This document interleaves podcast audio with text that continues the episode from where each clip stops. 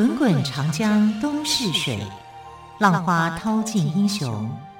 是非成败转头空。古今多少事，都付笑谈中。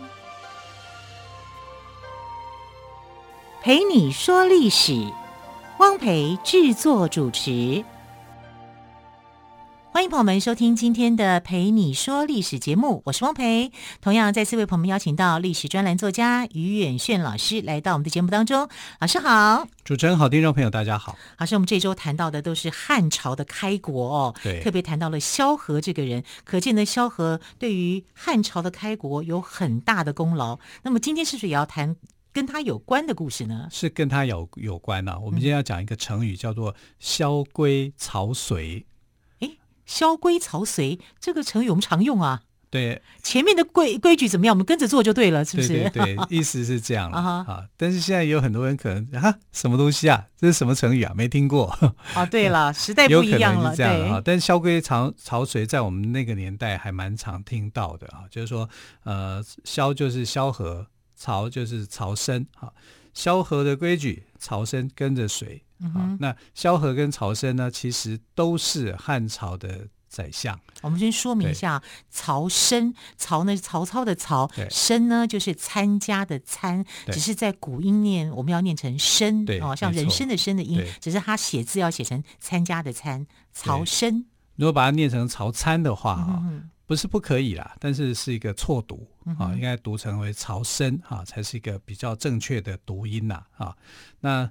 呃，曹生这个人呢是很特殊的，他同样也是第一代的功臣啊、呃，就是呃这个汉朝能够开国里面哦，他也是功臣之一。所以当初在制定说谁是排名第一、排名第二、排名第三的时候啊，也有人说曹参的功劳是很高的。为什么呢？因为他攻下了两个国，然后一百多个城市，还有你看他身上的刀伤、刀剑伤哦。一拖下来，哇，算起来七十几个地方，可见得这个人是怎么样？他是很勇敢的啊，去卖命的啊，去保护这个刘邦的啊，所以刘邦对曹参啊是很感激的啊。然后曹参其实他自己也知道说，他的能力啊没有像萧何那样啊，萧何他在治理国家或是治理内政的时候呢，是清清楚楚的啊，他觉得他的能力没有他好。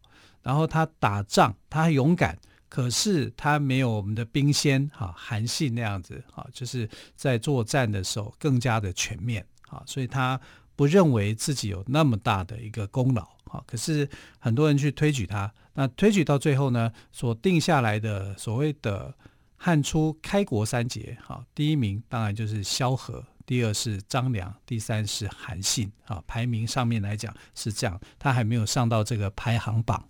可是我们从他的身上的刀剑伤来看的话，曹参这个人是勇敢的啊，他是呃很聪明的啊，然后他是很能打仗的啊，受伤也不怕，七十几处的刀剑伤，哎，哇，看起来吓死人了，身全身一拖出来都是伤疤啊，所以曹参这个人有他的一个特殊的地方。那我们通常会讲说萧规曹随，可是我们看到我们的政治现实好像不是这样。啊，应该是政随人改，所以我们看到很多政治人物，其实就是你离开这个位置以后，你的政策也会跟着改变嘛，对不对？啊，人走茶凉嘛，大概事态来讲是这样的状况嘛。就新来的人，他会有带自己的班底啦。对，然后你的政策可能会也会被改变，比如说啊，你今天你要设一个站，当做是呃交通车站好了，可是下一任的呃部长可能就会把它改变啊，因为这个政绩是。我的嘛，啊，如果我随着你的做，那政绩就是别人的嘛。啊，可是你看萧规曹随，就是他的政绩我照样追随，我没有改变。啊，那你说这是谁的政绩？这应该就是萧何的政绩，而不是曹参的政绩嘛。啊，所以我们很容易这样子解读。但曹参认为就是叫这样子啊，因为萧何所制定的这些法规都那么清楚，条理分明。我干嘛去改变？我怎么会是这样？因为那个时候是汉朝初年，汉朝初年的时候，很多的这个法律政治啊，你其实都是新立的。那如果他能够做的那么好，何必去改动它？你一改动的话，你可能会牵动很多的改变，你甚至会影响民心士气。所以曹参的做法是一种清静无为的做法，他不做任何的改变，我就这样子跟随啊。所以在历史上对曹参的评价是很高的，认为说他也是一代贤相。但这个一代贤相哦，他的生活起居来讲哦是很有趣的。为什么呢？他几乎整天都没做事，最多的时间就是在喝酒、走路，多轻松啊！对啊，这样很奇怪哎。他很轻松啊，对啊，他做的很轻松啊，所以呃，甚至那个汉惠帝哦，他会不会是故意这样子的？他是故意的，嗯，因为就是叫清静无为嘛，就是萧何已经把各样的法度治理的做得很好，井井有条了，井井有条。我去更动他什么呢？我不需要去更动啊，我就照着萧何的方式严格下来去做就好啦。我再去更动，反而会去。让很多的老百姓会觉得劳民伤财，所以这是一种清静无为的治理的方法。他有没有在治理？有。你看起来他好像没有，但其实他是有的啊。所以他呃他的想法里面、观念上面，而且不要忘了那个时代里面，呃，刘邦过世以后是谁当家？看起来好像是第二代的君主，就是汉惠帝当家。可是汉惠帝其实是被他的父亲吕后。控制住的，他要当家是很困难的啊！吕后常常想了一些方法啊，干嘛的去限制住这个汉惠帝。汉惠帝其实有点惨，你知道汉惠帝的皇后是谁？是他的姐姐的女儿，也就是他的外甥女。所以他觉得这是乱伦，他怎么可以接受这样的？这是吕后的安排吗？吕后的安排。吕后认为这是亲上加亲，可是我觉得这是外戚干政哎。是啊，他是外戚干政的代表啊，代表性人物就是吕后啊，嗯、所以他那个皇帝是呃有名无实啊，甚至这个刘邦的很喜爱的一个儿子叫做刘如意啊，刘如意跟汉惠帝关系很好，然后他就怕说，因为他是戚夫人生的，所以他就把戚夫人也杀了，刘如意也害了。然后搞得汉惠帝呢，从此以后心里头是有点不正常的。他觉得我的母亲为什么那么残忍，把一个好好的人做成所谓的人质，然后把、那个、哦，那个好可怕，真的太可怕了啊，啊！所以他是处在那个时代，所以他在这个时代，你说汉惠帝要有想有什么做法吗？他想要做做什么样的改变嘛？恐怕也很困难啊，因为还是要听吕后怎么安排嘛。所以政治环境是这样，非常的险恶的。那呃，这个曹参曾经当过齐国的宰相，齐国不是汉朝哦，哈，因为汉朝是封国制、郡郡国制，哈，郡国跟郡县制并行的，他的国家体制里面有封国。那他曾经在齐国当这个宰相。啊，那齐国那个时候的国君呢，叫做刘肥。刘肥是谁呢？刘肥是肥胖的肥，肥胖的肥。哦、刘肥是这个刘邦的第一个儿子。刘肥是刘邦的第一个儿子。对，你一定想说，刘邦第一个儿子不是吕后生的吗？对啊，对啊，不是。吕后生的是第二个儿子。哦，啊，汉惠帝是第二个儿子。那第一个儿子是这个吕后还没有嫁给刘邦之前呢、啊。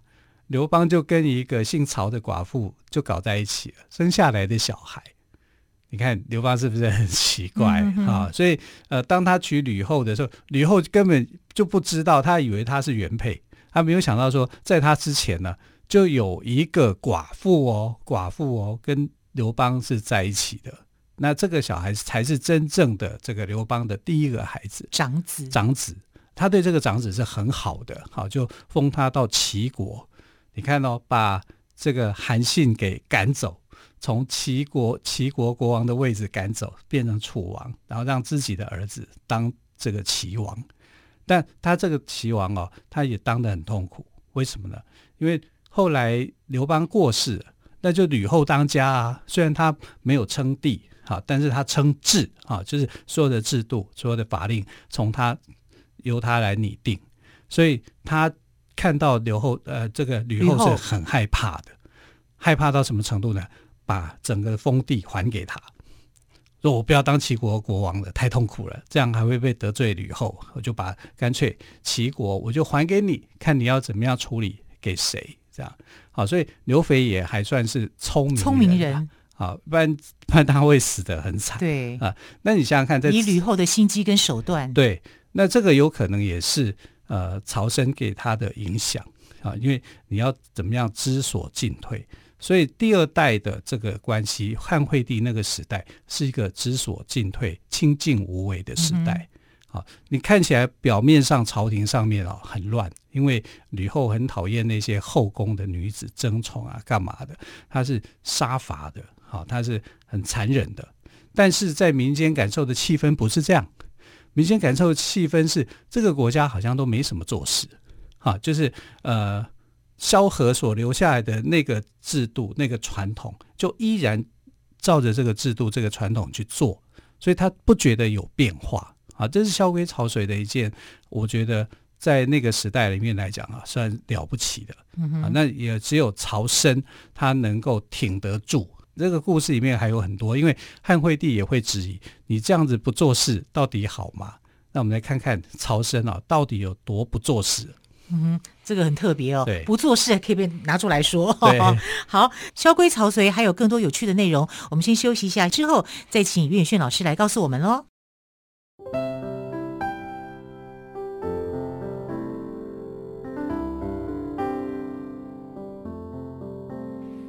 见台北的身影，拥有颗热情的心，有爱与梦想的电台，台北广播 FM 九三点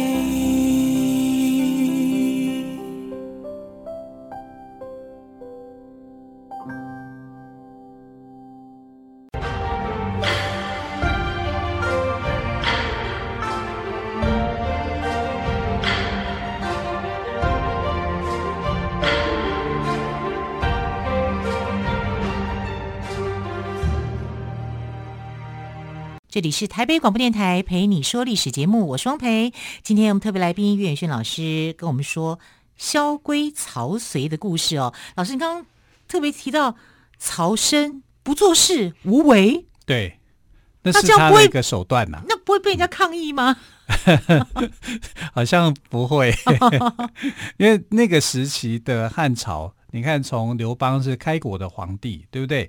开国皇帝总是要去打仗啊，要去平定很多事情啊，是战乱的，所以老百姓其实是需要休息的，啊，是需要休养的。对，所以战乱太累，太辛苦了。对，然后萧何又是一个绝顶的天才，天分很高的一个相国。啊，他治理的这个整个国家井井有条，对，井井有条的。你改改变他的法度做什么呢？越改会越差。好的，就把它保留下来吧。对，好，所以他是在汉惠帝即位的第二年的时候啊，萧何临终的时候啊，那他就推荐说，我的继位人选哈可以是曹参，好，所以是萧何指定的啊。所以第一任的相国当然就萧何了，第二任的相国就是曹参了。曹参就这样的就被任命了，可是汉惠帝任命他当相国以后呢，汉惠帝就在想说：啊，你整天都不做事，啊，又在喝酒，喝喝得醉醉的，这样好吗？这样像话吗？他就在怀疑，他开始在怀疑人生了，怀疑萧何，你有没有推荐错人物啊？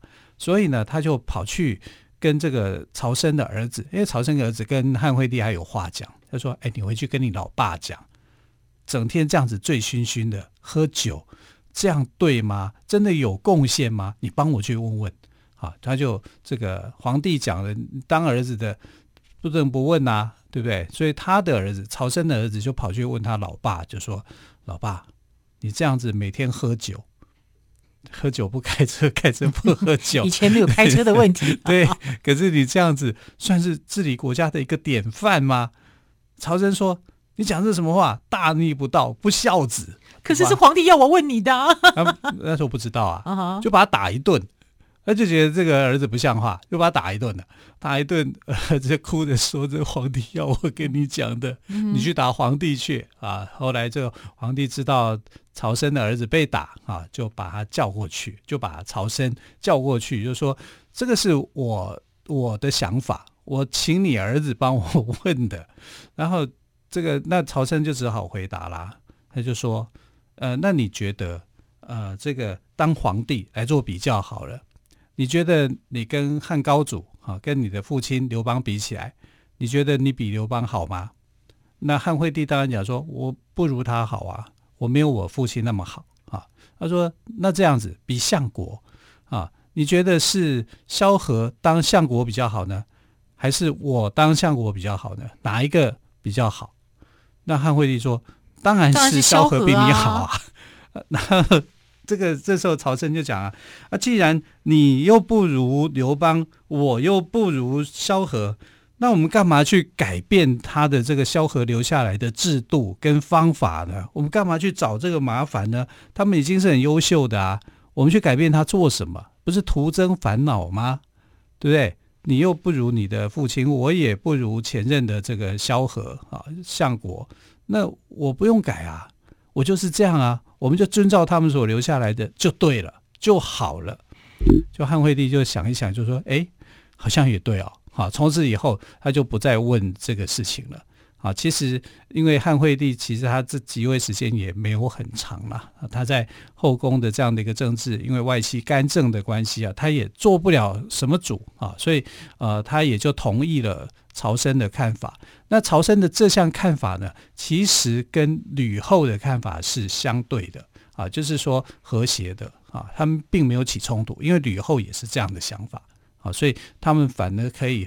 和平的相处，因为这是走在吕后的这个点上。如果不是在吕后这个点上的话，曹参其实他就可能会有问题。你想改变太多的时候，就会干涉到吕后的权益，是有问题的。好，那其实这个曹参他非常的聪明，他知道这里面的利害的关系，他绝对不会是说啊、因为我不如萧何，他不是不如萧何。是他处在那个时代里面，他想的比萧何还更清楚啊！你要陷入到吕后这个外戚家庭的一个关系的时候，就变得很复杂，是非常难搞的。但是我如果顺着萧何所制定的这个法度，我拿这个当东西啊，当做是一个借口，很好处理。而且国家需要的是休息，这个政策是对的啊，所以我就走在这个政策上。所以他是这样子想的啊，然后你知道这个萧呃，他的后花园哈，丞相府有个后花园，那后花园翻过去啊，就是官署哈，就是丞相的官署，呃，应该讲就是说公司两相宜啊，他要下班都很容易啊，就可以回到他的回家很快，回家很快，对。然后这个问题是哦，他每天开会上班的这个官署几乎都没有在开会嘛，大家都要干嘛，你知道吗？他们在喝酒、聊天、讲笑话，啊，就很吵。啊，很吵以后呢，这个后花园的，就是丞相府他们家里面的人就说：“哎，这个官员这边太吵了，能不能我们去劝劝他？”啊，他们是这样子想，太吵了会影响到我们。那曹参说：“好啊，那我们就去吧。”啊，就去到他的办公室，然后就把他的官员找到那个后花园，啊，他自己的后花园，又是干嘛？你知道吗？继续开 party。是换一个地方就对了，换一个地方继续开 party，一起喝酒，这样好奇怪。哎，老师，我觉得我在想哦，如果说每一个人都为了自己的向上人头，而不去做一些，就是变就就变让自己变得很无为的话，这是一件好事吗？当然，他可以自保了。对对，但他处的那个年代里面呢，他的政策，他就是想要用清净无为的方式。啊，让老百姓能够获得休息，因为哦，那个时代真的需要休养生息，老百姓太辛苦了。你所做的改变不是官府的改变啊，这些有有权有势的人，他从来没有改变些什么。我们现在所所做的任何一个制度法律，改变的是人民的生活，而不是这些皇家的生活。皇家没有因为说他所做的改变而改变，他照样是顾我的。对啊，尤其是以专制时代来讲，他根本没有受这个影响。可是你随便改变一个想法的时候，受害的可能是老百姓，百姓啊，所以这是曹生很聪明的地方。他这样做的话，嗯、既可以让皇家享有既往的一个荣华跟富贵啊，以及他的权势。对，那么又可以让百姓休养生息，所以他觉得这样做是一个最好的一种方式。对，我没有干涉到皇家，我没有卷入到政争里面，对，对不对？然后对老百姓呢，这又清净无为，他可以获得很好的休息。所以曹生表面上面无所事事，但是他其实，思虑很多很多，对啊，然后。每天喝酒的这种生活其实也很也是不错，因为当时的酒不会是烈酒哈，烈酒是在那个蒸馏酒、蒸馏器发明以后啊，要到十世纪以后，才是八世纪的时候是那个阿拉伯人发明的嘛。奇怪啊，不喝酒的人竟发明了这个蒸馏器啊，到十世纪以后，呃，传到中国才变得比较有那种高级的烈酒，要不然之前的酒啊，那个酒精趴数是不高的。顶多酿造到百分之十就已经算很高的，所以他们喝的那个酒，呃，也是会喝酒醉啦。但是其实来讲是还好哈，所以他每天这样的喝酒啊，干嘛的啊，其实还挺快乐的啊。所以他的呃相国生涯蛮好的，虽然他把他的儿子打了一顿啊，可是其实状况来讲都说不错。你知道曹参哦，他因为这个。曹操非常喜欢曹参这个相国，诶，曹操已经是到三国时期了，东汉末年的时候，所以呢，他就自称说他是曹参的后代，因为我总要说我是名人的后代啊，名人后代里面有姓曹的，就是曹参啊，这个大汉第二任的相国，所以他就说我是曹参的后代，对，这是为自己脸上贴金呐、啊，但其实他不是曹参的后代，因为他们家是夏侯家。啊，他跟曹参一点关联都没有，但能够让呃这个曹操喜欢上的相国，那也不容易，那不容易的。哈，所以曹参不是我们所想象的萧规曹随，没有我们想象中的，好像就是轻描淡写的。呃，这里面是有很深的政治智慧。是，人家讲那时候的政治水很深呐。嗯。啊，一个不小心也会陷落在其中啊。